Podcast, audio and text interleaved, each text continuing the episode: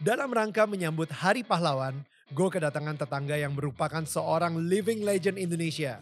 Beliau adalah orang Indonesia pertama yang bisa mendapatkan emas Olimpiade pada tahun 1992 di Barcelona.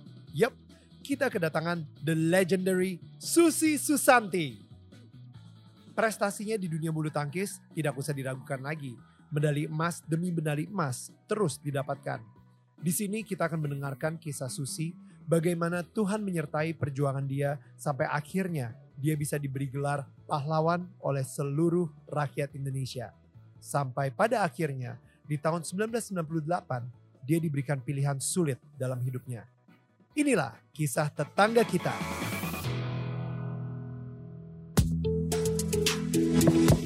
Ini gua Daniel, tetangga kamu. Di sini gua akan ngobrol dengan tetangga gua tentang perjalanan hidup mereka dari kacamata spiritual di saat mereka mengalami situasi tidak pasti dan kekhawatiran sampai bisa kembali bangkit menjadi orang yang lebih kuat dari sebelumnya. It's gonna be very exclusive and inspiring.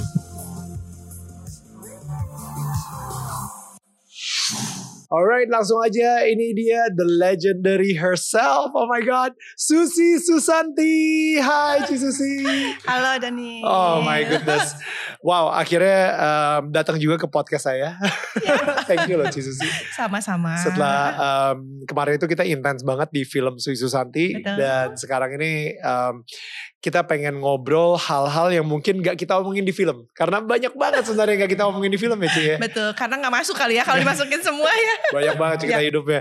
Tapi uh, kita pengen fokusnya mungkin lebih ke cerita hidup spiritualnya seorang Susi Susanti gitu. Karena itu yang sebenarnya buat saya sebenarnya masih kayak hmm, kurang nih sebenarnya. Kalau bisa kita masukin um, apa bakal lebih rich lagi. Cuman emang karena keputusan bersama kita yang kayak ah ya terlalu panjang kayaknya kalau itu.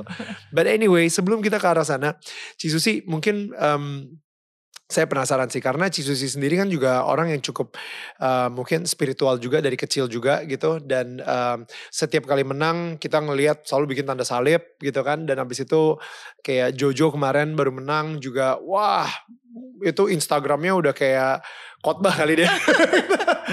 Betul, betul. Begitu juga dengan Grace juga gitu, Grace ya. juga dan seberapa penting sih Tuhan di dunia peratletan ya? Iya, betul sekali ya Daniel ya. Jadi sebetulnya eh, mungkin buat saya maupun buat teman-teman ya, Hmm. khususnya mungkin yang Kristen Katolik ya, Hmm. mereka begitu apa ya kalau dibilang bukan taat, tapi kita itu mengandalkan Tuhan. mengandalkan. mengandalkan meskipun mungkin ya kita latihan lalu juga eh, kita bertanding tapi pada saat pertandingan itu berlangsung atau sebelum itu kan banyak sekali ya ketegangan ketakutan ya. karena ya kita takut target nggak tercapai Hmm. tanggung jawab sangat besar sekali karena Hmm. kita ini tidak hanya membawa nama diri kita tapi target dan tanggung jawab itu adalah target orang banyak Hmm. masyarakat Indonesia harapan yang dibebankan kepada kita itu kan sangat besar apalagi di event-event yang cukup penting ya seperti Olimpiade yang kemarin, Thomas Cup, Hmm. Uber Cup, lalu juga eh, Asian Games, SEA Games itu kan selalu membawa nama negara. Ya. Nah itu yang memberikan satu ketakutan. Nah di saat itulah kita merasa bahwa kita tuh bukan siapa-siapa Hmm. tanpa Tuhan meskipun kita berusaha tapi semua itu yang menentukan adalah yang di atas. Wow. Nah itulah yang memberikan kita satu kekuatan dan satu apa ya eh, apa kerinduan ya Hmm. bahwa dalam setiap eh, menghadapi pertandingan itu tidak hanya menghadapi pertandingan tapi sebelumnya persiapan itu kita merasa bahwa Tuhan itu selalu memberi kekuatan kepada kita. Hmm. Lalu juga kita merasa dekat bahwa pada saat kita bertanding kita tidak merasa sendiri tapi ada Hmm. tangan Tuhan. Ya. Karena banyak sekali hal-hal di saat pertandingan itu yang kayaknya mustahil, Hmm. tapi karena keyakinan, karena kedekatan kita dan tangan Tuhan itu yang memberikan kita kayak diselamatkan dan akhirnya membalikan keadaan dari yang kita pada saat itu terpuruk atau tertinggal jauh, Ya. di saat kita kebingungan, di saat kita ketakutan, itu kan sendiri karena kan di lapangan itu Betul. Lapangan Kita- besar hijau betul. sendirian gitu. dan lawan kita itu cukup banyak. Hmm. Tidak hanya lawan, bisa juga lesmen, Hmm. bisa juga wasit, dan penonton misalnya kita lagi penonton main betul sekali gitu. Ya. ditambah lagi pada saat mungkin kita tertekan Hmm. kita melihat bahwa aduh saya harus menang karena ini kan sesuatu yang penting untuk negara kita Ya. atau mungkin tanggung jawab terhadap PBSI seperti itu Hmm. nah itulah yang membuat kita menjadi ya apa ya uh, ya mau bukan mau nggak mau kalau kita punya Tuhan kayaknya kita nggak sendiri Ya. Tuhan ada untuk kita dan memberi kekuatan memberi uh, apa ya memberi kalau dibilang itu ketabahan dan Hmm. keyakinan pada Dan saat kita keyakinan. bertanding betul sekali. Wow. Wow. uh, saya ngerasa ada api barusan itu. Sih. That's amazing. Dan dan saya setuju banget sih karena saya sendiri kan emang suka lari lari maraton gitu ya. Nah, di kita latihan itu udah mati-matian dan di hari pertandingannya sendiri di maratonnya itu sendiri anything can happen. Anything can happen. Apalagi kalau misalnya saya kan cuman ya udahlah beban saya itu cuman posting di Instagram keren atau enggak gitu kan. Tapi kalau misalnya untuk membawa nama bangsa, ini emang pressure-nya itu berapa ratus atau mungkin berapa ribu lebih lebih berat gitu. Dan eh, dan again ada faktor-faktor yang mungkin eh, kita nggak duga sebelumnya tapi ternyata terjadi gitu. Dan em, faktor itulah yang mungkin kita minta Tuhan untuk ngelindungin dan jangan sampai itu terjadi gitu misalnya. Betul sekali iya Hmm. Daniel. Jadi banyak-banyak sekali ya eh, pengalaman-pengalaman itu yang membuat eh, mungkin saya juga sebagai seorang atlet juga ngalamin ya. Hmm. Satu mungkin cedera ya. Jadi ada satu eh, ketakutan cedera, lalu ketakutan pada saat kita bertanding melawan lawan yang lebih di atas. Hmm. Pada saat kita bertanding mungkin situasi-situasi yang ya banyak lah. Tidak hanya di dalam lapangan, tapi pada saat perjalanan pun, contohnya kayak kemarin, Hendra, Hmm. lalu juga Kevin Hmm. mengalami sesuatu yang tidak terduga. Dia dari mungkin dari Prancis menuju ke Jerman, Hmm. naik kereta, ternyata last minute kereta di cancel. Dia harus lari naik naik apa? Berangkat naik pesawat karena mengejarkan. Hmm. Jadi hal-hal seperti itu kayaknya kita nggak bisa sendiri meskipun kita udah persiapkan dengan planning dengan matang, Hmm. tapi ada hal-hal di luar apa Kontrol kekuatan kita, kita, kontrol betul. sebagai manusia. Betul. Itu bisa terjadi dalam perjalanan, lalu dalam pertandingan. Hmm. Itu semua banyak sekali yang kita Ya, alamin. Ya, dan saya selalu percaya sih, apa yang bisa kita kontrol itu kita melakukannya dengan excellent. Gitu. You know, trainingnya excellent, semuanya serba excellent. Tapi apa yang tidak bisa kita kontrol, udah kita cuma bisa berserah sama Tuhan aja gitu. Betul sekali. Untuk karena reward apa uh, outcome-nya itu bukan bukan uh, terserah kita lagi, itu udah terserah Tuhan gitu ya. Betul. Cisusi, em, kalau boleh tahu waktu Cisusi kecil tuh em, kan kita sering lah lihat di di film di not, saya not, bukan sering ya, saya yang sering nonton filmnya berkali-kali. Tapi eh, di film tersebut hubungan Cisusi sendiri dengan eh, papa dan mama itu seperti apa sih? Karena yang saya ingat ketika kita ngobrol dulu itu papa em, apa ya pernah eh, apa eh, kesulitan banget dari segi finansial juga. Em, boleh ceritain nggak masa kecil Cisusi saat itu? Betul sekali bahwa masa kecil saya ya waktu di Tasik itu sebetulnya kami eh, dari keluarga kurang mampu waktu itu. Jadi waktu kecil papa mama itu kan eh, kayak apa ya home industry ya bikin kue ya Ya. seperti itu. Jadi sempet waktu itu eh, apa usaha orang tua saya itu kayak ditipu seperti Hmm. itu ya. Itu ya hal pembelajaran di dalam kehidupan selalu ada Ya. orang baik dan orang yang kurang Ya. baik ya seperti itu.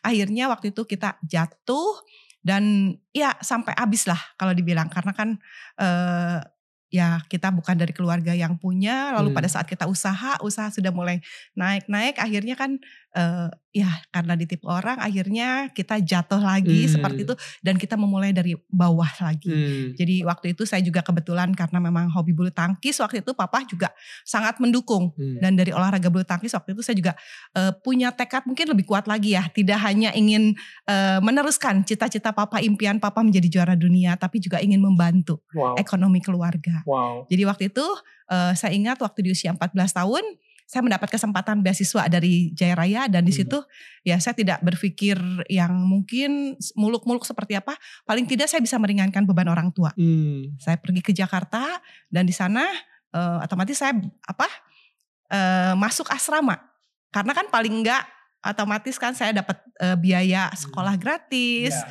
lalu juga latihan gratis otomatis papa dan mama juga nggak terlalu berat Ya. membiayai mungkin saya kan tiga bersaudara ya Ya. jadi tinggal kakak saya dan adik saya Hmm. seperti itu Hmm. jadi itulah yang memberikan satu apa ya kalau dibilang dorongan dan semangat yang luar biasa juga Hmm. bahwa ya dari bulu tangkis saya juga ingin membantu secara Hmm. ekonomi karena saya- saya melihat bahwa bulu tangkis juga kan waktu itu eh, sudah ada hadiah press money seperti Hmm. apa dan di situ pun jadi waktu saya ikut pertama kali pertandingan saya mendapat hadiah uang saya ingat waktu berapa ya cuma 500 ribu kalau nggak salah ya 500 ribu ya. 500 wow. ribu itu saya semua saya kasihin mama papa dan itu dijadikan modal usaha untuk bangkit lagi untuk memulai usaha. Wow. Jadi memang waktu itu teman-teman mama papa ya waktu itu kan tahu bahwa eh, saya memang apa mungkin punya bakat lalu juga ada prestasi Hmm. dapat beasiswa tapi pada saat mau berangkat otomatis kan butuh biaya Ya. untuk ke sana. Jadi teman-teman jadi ya itu saweran ya mereka Hmm. saling bantu maksudnya Ya. untuk eh, memberikan ya semangat dan juga memberikan kalau dibilang sangu ya uang saku katanya buat Wow. bisa berangkat ke sana ke Wow. apa ke Jakarta. Nah, dan akhirnya em, saya eh, selalu paling suka sebenarnya yang pas di Sudirman Cup ya. Dan tapi sebelum di Sudirman Cup itu ternyata Cisusi sendiri juga sering mengalami kekalahan juga sebenarnya. Nggak nggak Sudirman Cup itu mungkin bisa dibilang kayak lahirnya nama Susi Susanti di dunia eh, media dan lain-lain gitu kan. Em, boleh ceritain nggak yang eh, sebelum itu karena ini ada satu hal menarik banget nih ini Cisusi sempat cerita juga nih ke saya nih sebelum Sudirman Cup itu Cisusi eh, kalau nggak salah itu ke Lourdes atau apa gitu is that sorry saya Prancis Open. Prancis Ya, Open Prancis Ya, itu, Open itu sebelumnya betul. ya Sebelumnya betul. Oke oke. Ya. Em, nah boleh ceritain nggak bagian si Prancis Open ini? Ini, ini berarti Cisusi baru masuk tim NAS, Tim nasional senior. tim nasional senior. Betul ya. Boleh ceritain nggak bagian itu? Iya. Jadi eh, saya tahun 86 saya masuk Platnas. Hmm. Tapi itu untuk yang junior karena memang kita dipersiapkan untuk jangka panjang ya waktu Right. itu. Jadi tahun 86 masuk, lalu di 87 88 saya juara untuk di junior. Hmm. Juara dunia junior. Jadi eh, saya ikut single double mix double secara secara prestasi di junior memang saya mungkin eh, eh, cukup bagus ya prestasi. Nah, di awal 8 delap- tahun 88 lah, da- tahun 88 itu saya diikutkan untuk kejuaraan di Eropa. Mungkin Oh. yang seperti yang minggu kemarin ya, Prancis Open seperti itu. Ya. Nah, di situlah waktu itu saya eh, mengikuti kejuaraan Prancis Open. Kebetulan Prancis Open itu diadakan di Toulouse. Itu hanya Oke. sekitar dua jam dari Lourdes. Oke. Jadi ceritanya cukup lucu juga. Jadi waktu di masuk eh, apa kejuaraan senior itu saya masih belum ada ranking. Hmm. Otomatis saya harus merayap dari eh, babak-babak awal ya, Betul. kualifikasi bahkan. Jadi pada saat itu saya bisa apa mengatasi beberapa eh, pemain-pemain senior. Hmm. lalu saya masuk ke delapan besar.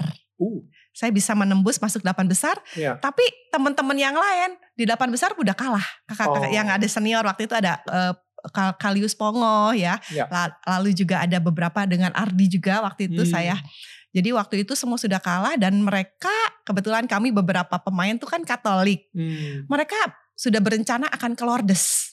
Dan dan karena mereka udah kalah gitu ya. Karena udah kalah gitu, karena udah kalah. Jadi mereka bilang pada saat saya main, set pertama saya menang. Oke. Set kedua saya sebetulnya udah leading. Udah udah leading ya. Udah 8-3 mungkin udah- Ya cuma tiga poin lagi Ya. mungkin saya bisa menang. Itu dari dari apa dari tribun itu mereka pada teriak Susi besok kita mau ke Lourdes katanya kamu kalau menang kamu ditinggalin ikut. sendiri nggak ikut saya lihat ke atas akhirnya saya pecah aduh antara pingin ke Lourdes dan mau pingin masuk ya mungkin masuk ke semifinal akhirnya saya mutusin aduh kapan lagi saya ke Lourdes ya? Jadi mungkin ini juga yang PBSI juga nggak tahu ya. Mungkin baru open nih saya sekarang. Akhirnya pada waktu saya bermain ah saya pingin ke Lourdes aja. Dengan sengaja saya mengalahkan diri waktu itu jadi saya udah gak mikir target ah udah nggak gimana nanti deh target mau dimarahin marahin aja tapi yang penting saya mau berangkat ke Lourdes karena buat saya Lourdes adalah apa ya kalau dibilang tuh tempat yang sangat sakral buat Hmm. buat kami sebagai eh, apa Umat Katolik. umat Katolik tentunya ini pasti kita ingin sekali Hmm. ingin sekali berkunjung ke sana Sorry, just konteksnya dulu gitu ya. Jadi mungkin kalau Muslim itu ke Mekah dan Betul. menurut saya Kristen tuh mungkin ke Israel gitu Ya. ya. Eh, untuk yang beragama Katolik pun itu emang Lourdes tuh sebuah tempat yang seperti tadi Cisusi bilang sangat sakral juga Ya. gitu. Dan itu kayak satu tempat ada gua Maria di situ ya, Betul gua Bunda sekali, Maria. ya. Dan em, jadi ketika mendapatkan kesempatan, you know, dua jam, cuma dua jam itu ya dari dari Toulouse gitu ya Ya. di di Prancis itu wah itu sih iya sih saya juga mungkin bakal mengalahkan diri juga sih Ci. Jadi waktu itu betul-betul saya bukan karena kalah dari musuh, Sengaja tapi kalah. sengaja kalah agar saya bisa pergi ke Lourdes. itu yang membuat saya ah udah deh nggak apa-apa deh. Akhirnya pada saat saya kalah semua pada ketawa. Loh kamu kok ikutan Padahal gitu. udah menang, padahal tadi udah menang. saya bilang enggak saya mau ke Lordes aja. Kamu nanti kasih PBSI. Aduh jangan ngomong, jangan ngomong, jangan ngomong. Saya bilang gitu. Karena waktu itu kan saya masih kecil ya, masih 17 Hmm. Lagi tahun. junior juga. Masih I mean junior like, juga yeah, betul. yeah. Jadi waktu itu akhirnya eh, besok keesokan harinya saya ikut akhirnya. Itu kita sewa mobil, akhirnya kita berempat apa berlima itu berangkat ke Lordes. Hmm. Dan di Lordes itu sebetulnya ada satu momen yang buat saya juga sampai sekarang mungkin tidak terlupakan. Saya Hmm. mendapatkan dua hosti dari pastor yang berbeda. Eh, Oke, um, s- you know, just konteks lagi. Uh, di agama Katolik pun juga uh, di gereja itu sering banget diberikan uh, hosti kayak roti tawar gitu, Betul. roti tidak beragi, dan itu mungkin bisa dibilang seperti apa ya, kayak melambangkan sesuatu gitu. Nah, jadinya ketika mendapatkan hosti dan dari dua pastor yang berbeda, Berbeda betul. Ya, saya nggak ngerti. Maksudnya jadi kayak Cisusi lagi ngantri untuk ngambil hosti, pas belok ke kiri, eh dikasih hosti lagi gitu maksudnya. Iya, jadi pada saat itu kan ada misa ya waktu itu. Jadi ada misa, pas kebetulan misa itu di apa di depan gua Maria. Hmm. Jadi eh, pada saat apa pembagian hosti, Hmm. saya sebetulnya yang berada di luar gua Maria, Oke. barisannya. Oke. Nah, yang di dalam itu jadi antriannya berbeda, Oke. Oke. berbeda. Jadi pada saat saya sudah mengambil hosti yang di luar eh, apa gua, Itu ada dua hosti gitu. bukan. Jadi waktu itu saya disuruh ikut ke barisan yang berikutnya sama pasturnya. Oke. Saya pikir itu kan ambil, saya nggak tahu karena kan mungkin di Eropa takutnya aturannya beda gitu kan. Biasanya cuma hosti aja kita ambil, Ngantri aja udah kalau gitu. ya takutnya diambil anggur kan. Saya Iya. cuma berpikir seperti itu. Hmm. Suruh langsung masuk ke barisan dan yang aneh saya tidak eh, apa ya kalau dibilang tidak ngantri lagi langsung disuruh ke pastur yang satunya. Wow. Dan di situ saya dapat hosti lagi. Saya bingung. Waduh, saya udah dapat hosti kok. Ini dapat lagi. Iya. Saya udah ada di tangan kan tidak mungkin saya buang atau apa. Akhirnya saya makan lagi. Jadi di, Hmm. di apa di apa di Lourdes itu di satu misa saya dapat dua hosti. Lalu Wow. saya tanya papa, pah nggak apa-apa. Kalau seumpamanya ini karena kan eh, papa kan memang eh, secara Katolik lebih apa lebih lama ya Hmm. dari kecil gitu. Hmm. Jadi Saya tanya papa, enggak kamu dapat berkat, amin. Saya bilang, ya mudah-mudahan. Tapi ya percaya tidak percaya setelah dari eh, Lourdes itu di tahun 89 itu yaitu Hmm. di Sudirman itu saya bisa mendapatkan eh, apa satu prestasi yang luar biasa sekali dan Hmm. setelah itu saya mendapatkan prestasi-prestasi terus yang Ya. cukup banyak. Bahkan Jadi sampai Olimpiade. iya Ya. betul sekali. That's amazing. Kalau misalnya boleh tahu gitu ya, kira-kira apa sebenarnya yang terjadi ketika mendapatkan dua hosti itu? Is, is it like uh, Cisusi ngerasain berkatnya banget dari Tuhan atau um, di kepala Cisusi jadinya kayak wah gue dapat dua hosti nih, ini berarti gue lagi terberkat. You know like uh, yang yang mana gitu yang lebih lebih overpowering gitu? Eh, saya sebetulnya nggak mikir yang aneh-aneh. Cuman pada Hmm. saat papa memberikan apa, memberikan nasihat ke saya, berarti kamu diberkatin. Nah Hmm. itulah yang eh, apa me- le- lebih meyakinkan saya bahwa ya berarti kan saya mendapat berkat yang luar biasa. Saya mendapat berkat luar biasa sehingga pada saat setiap pertandingan-pertandingan dan dari situ pun saya lebih mendekatkan diri kepada Tuhan. Hmm. Saya merasa bahwa setiap pertandingan saya nggak tahu, saya ngerasa bahwa saya harus bawa rosario, Ya. saya harus lebih dekat, lebih banyak doa dan itu lebih apa ya lebih lebih kuat lagi ya dalam Wow. pendalaman eh, apa pendalaman iman saya seperti Hmm. itu. Seberapa sering uh, Cisusi untuk doa rosario ketika lagi bertanding? Eh, setiap malam ya, Wow. setiap malam dan kayaknya kalau saya nggak bawa rosario ada yang kurang. Dan saya merasakan setiap pertandingan pada saat saya eh, apa bertanding seperti ada tanda-tanda. Kalau saya mau kalah, tahu-tahu rosarionya hilang. Pada saat saya mau kalah, eh, ada rosario mungkin patah. Hmm. Dan karena memang saya juga senang mengumpulkan rosario dari berbagai negara ya, Hmm. otomatis saya selalu bawa banyak rosario. In case kalau yang satu patah masih ada ini. Iya. Jangan kalah pokoknya. karena saya pernah ngalamin, kayaknya ngerasa ada yang kurang ya. Waktu itu saya bawa satu, lalu tahu-tahu salibnya hilang. Hmm. Saya ngerasa pada saat pertandingan tuh kayak ada yang nggak enak banget ya Hmm. seperti itu. Akhirnya setiap bertanding minimal saya harus bawa 2 sampai 3 rosario. Hmm. Dan di dalam tas eh, raket itu selalu selalu ada. Saya ngerasa bahwa itu memberi saya keyakinan, memberi saya kekuatan, memberi saya satu apa ya kalau dibilang eh, hal yang luar biasa buat saya setiap Hmm. bertanding. Hmm. Ta- tapi eh, kalau misalnya Cisusi, maksudnya gini, kita kita ngerti kalau misalnya mengalami kemenangan itu kesannya wah ini Tuhan lagi berkatin. Tapi kalau misalnya lagi mengalami kekalahan, em, itu pelajaran apa yang bisa diambil dari situ? Iya, biasanya pada saat saya kalah, terus terang saya selalu setiap kalah saya nangis. Wow. Karena aduh saya udah capek-capek kok saya kalah ya. Tapi Hmm. setelah itu saya apa ya introspeksi dan saya biasanya merenung. Hmm. Kenapa saya kalah dan saya selalu mencatat. Kenapa ya? Jadi flashback lagi saya e, melihat pertandingan saya kenapa? Kenapa di situ saya melihat bahwa oh berarti saya memang masih ada yang kurang, ada yang kurang, ada yang kurang. Oh mungkin memang saya masih belum layak untuk menjadi juara karena saya masih banyak kekurangan. Hal itu yang memberikan saya selalu memberikan saya semangat ya, Ya. bahwa kekalahan itu bukan akhir segalanya. Justru karena kamu eh, karena saya merasa ada yang kurang sehingga Tuhan tidak memberikan kemenangan kepada saya.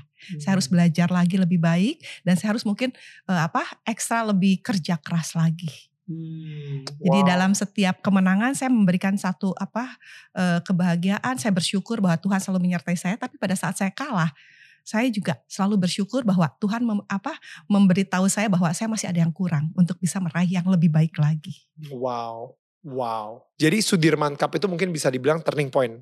Ada ada ada ini gak sih ada sesuatu yang supernatural nggak pas lagi di Sudirman Cup? Karena um, Sudirman Cup itu ini mungkin kalau misalnya bagi kalian yang uh, baru nonton juga dan mungkin nggak tahu, pertama Sudirman Cup itu mungkin bisa dibilang kalau misalnya ada Thomas Cup, Habis itu ada apalagi ya cup-cup Uber di luar, Cup. ada Uber Iya. Cup.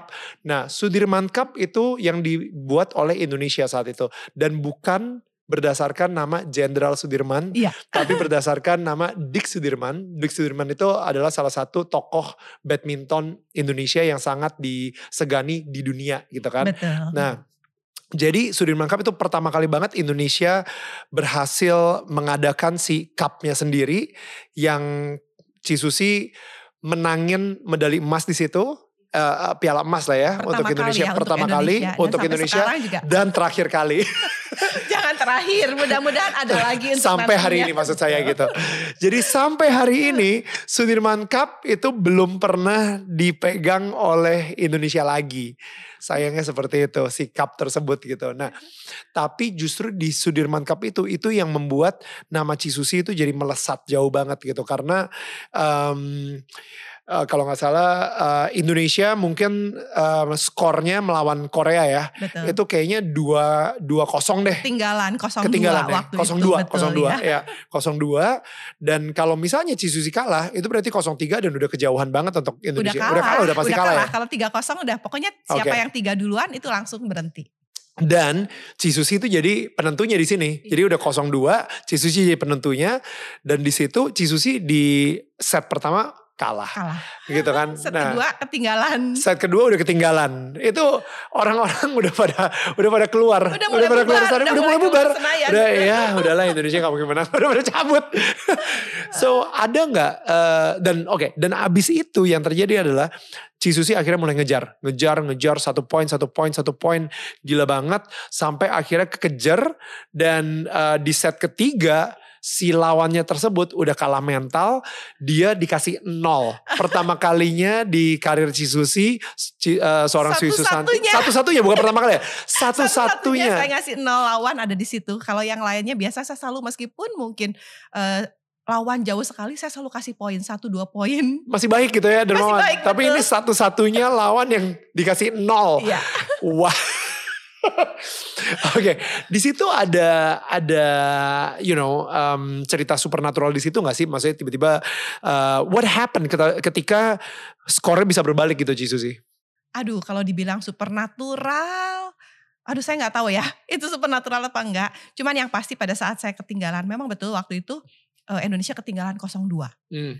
di final itu. Dan saya masuk eh, di tunggal apa di eh, partai ketiga, di mana lawan saya adalah juara All England. Wow. Secara melihat apa ya Peringkat kalau aja itu peringkat jauh. udah jauh melihat prestasi juga jauh di atas kertas juga saya pasti kalah Hmm. tapi waktu itu ya udah saya main aja, saya nating tulus aja, saya berusaha aja. Set pertama saya kalah 10-12. Set kedua saya ketinggalan 10-5. Satu poin lagi Satu poin lawan lagi. lawan menang. Betul. Iya. Match Jadi- point ya itu ya Iya. hitungannya. Betul. Gila, itu masanya juri itu udah bilang match point, match point, Iya. match point. Itu udah udah ya itu kan pressure abis. Iya, iya betul. Tapi waktu itu saya hanya berpikir pokoknya bola ke mana aja saya kejar aja. Saya Hmm. pokoknya nggak mau bikin kesalahan sendiri. Dan waktu itu saya ya memberikan semangat diri sendiri dan saya selalu menyebut Tuhan dan Hmm. juga memanggil Pak Sudirman. Jadi kalau dibilang nat, apa supernatural seperti ada apa di situ? ada atau enggak saya nggak tahu. Saya cuma ngomong Hmm. Tuhan tolong Tuhan tolong kamu bisa Susi jadi selalu menyemang- menyemangati diri sendiri lalu minta kekuatan Tuhan dan saya juga manggil Pak Dirman juga Pak Dirman tolong dong tolong dong satu poin. Jadi saya nggak tahu apa itu kecampur seperti apa. Pokoknya dari saya saya menyemangati diri sendiri. Ya. lalu saya minta Tuhan kekuatan lalu saya minta Pak Dirman tolong dong tolong dong. Jadi terus satu poin satu poin akhirnya lawan tambah mungkin tambah tegang ya dengan saya poin bertambah Iya. satu dan eh, saya main ya karena saya pemain rally Hmm. pokoknya saya bolanya masuk aja saya nggak mau berbuat kesalahan, kesalahan sendiri bahkan ada beberapa Yang bola yang outnya out. jauh Ya. saya pokoknya ambil aja Wow. saya jatuh saya split pokoknya pokok saya Ya. cuma eh, berusaha untuk mengembalikan bola dan bola asal masuk akhirnya poin poin poin sampai 10 sama tambah tegang lawannya Ya. Akhirnya set kedua saya menang Ya. saya nggak tahu di set ketiga yang saya dengar ada ada insiden juga katanya karena marah dari pelatih atau manajernya tim itu apakah dipukul atau seperti apa dimarahin saya juga nggak tahu. Digampar kalau di film. Nah saya juga nggak tahu itu secara pastinya seperti Hmm. apa karena kan kita beda eh, itu ya beda ruangan pada saat istirahat. Tapi gosipnya ya. jadi, Gosipnya ya. seperti itu karena setelah itu pemain eh, Liung Su itu lawan Down saya banget. langsung eh, nggak main lagi. Oh dia retire abis itu. Retired abis itu. Kayak dipecat. Iya. Saya nggak tahu dipecat atau dia mengundurkan diri. Padahal juara tahu. All England. Iya. Ah gila. Oke.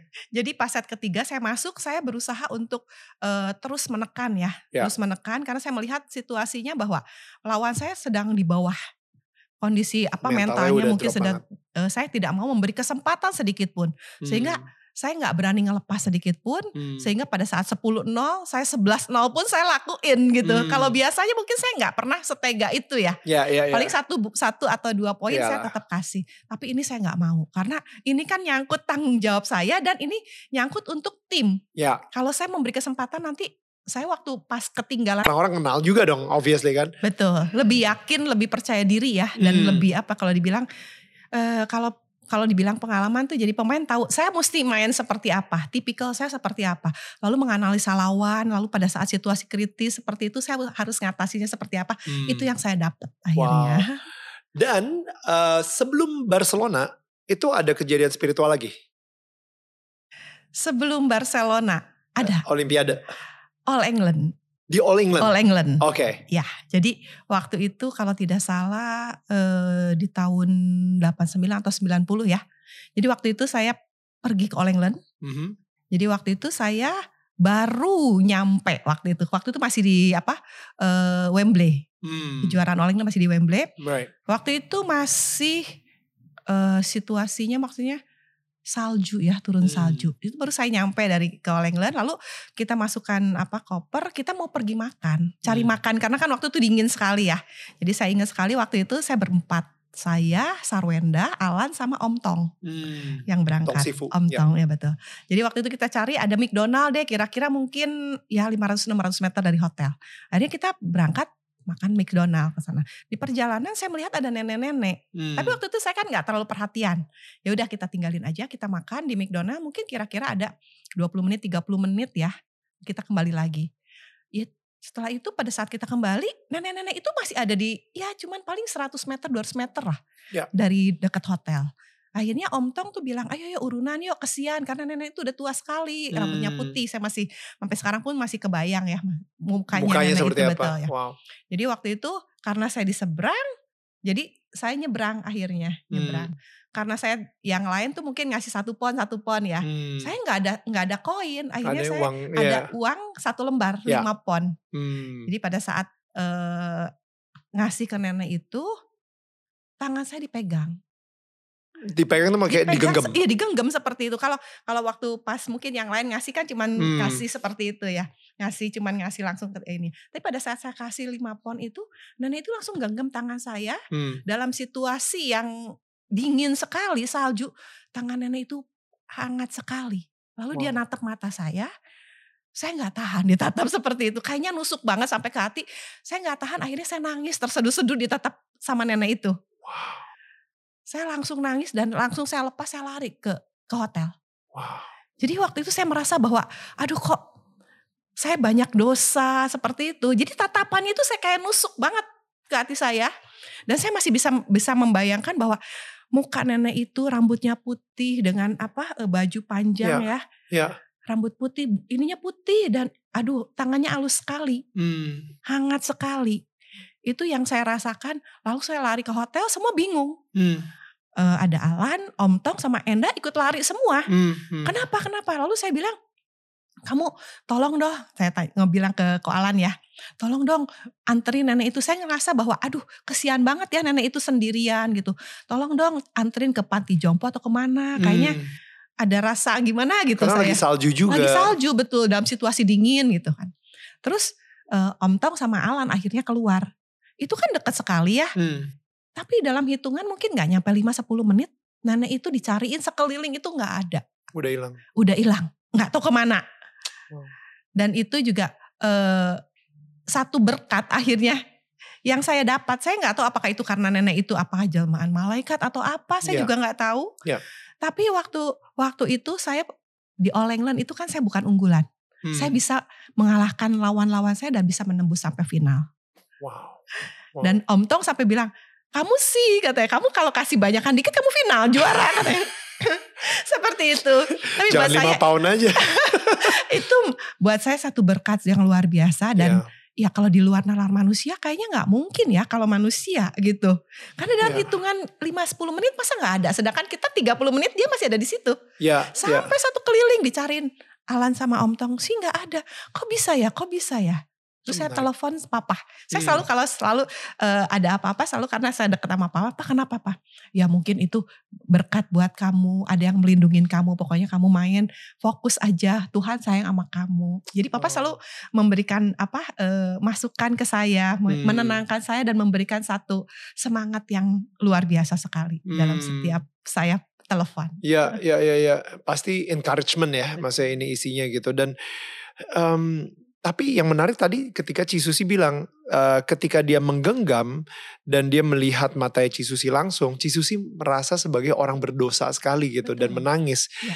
Jadi itu bukan karena takut, bukan karena eh ada apa nih ibu-ibu eh, nangis gitu, tapi itu karena ngerasa apa ya? Kalau misalnya dalam bahasa Inggrisnya conviction. Em, kadang-kadang sih itu emang Roh Kudus yang yang yang bekerja tuh gitu di diri Cisusi gitu yang kayaknya bisa mendadak nangis gitu. Iya kayak tatapannya tuh kayak tajam sekali nusuk sampai bukan takut tapi kayak apa ya? Nggak enak banget gitu kayak Iya. aduh di Ngerasa nggak layak gitu. betul Ha, sekali. Nah itu yang memberikan saya aduh saya nggak tahan sampai saya nangis. Tapi genggamannya tuh halus sekali ya Ya, dan hangat. Padahal tangan kita aja dingin banget dingin ya. banget gitu. Itu yang saya bilang aduh kenapa ya? Kok bisa ya setelah saya Hmm. di hotel akhirnya saya pikir kok bisa ya siapa ya nenek itu ya yang sebetulnya saya bilang Hmm. gitu.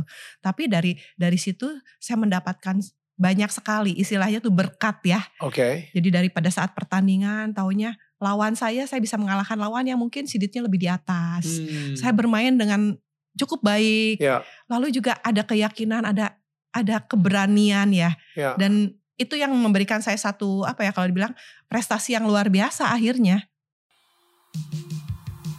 What a story.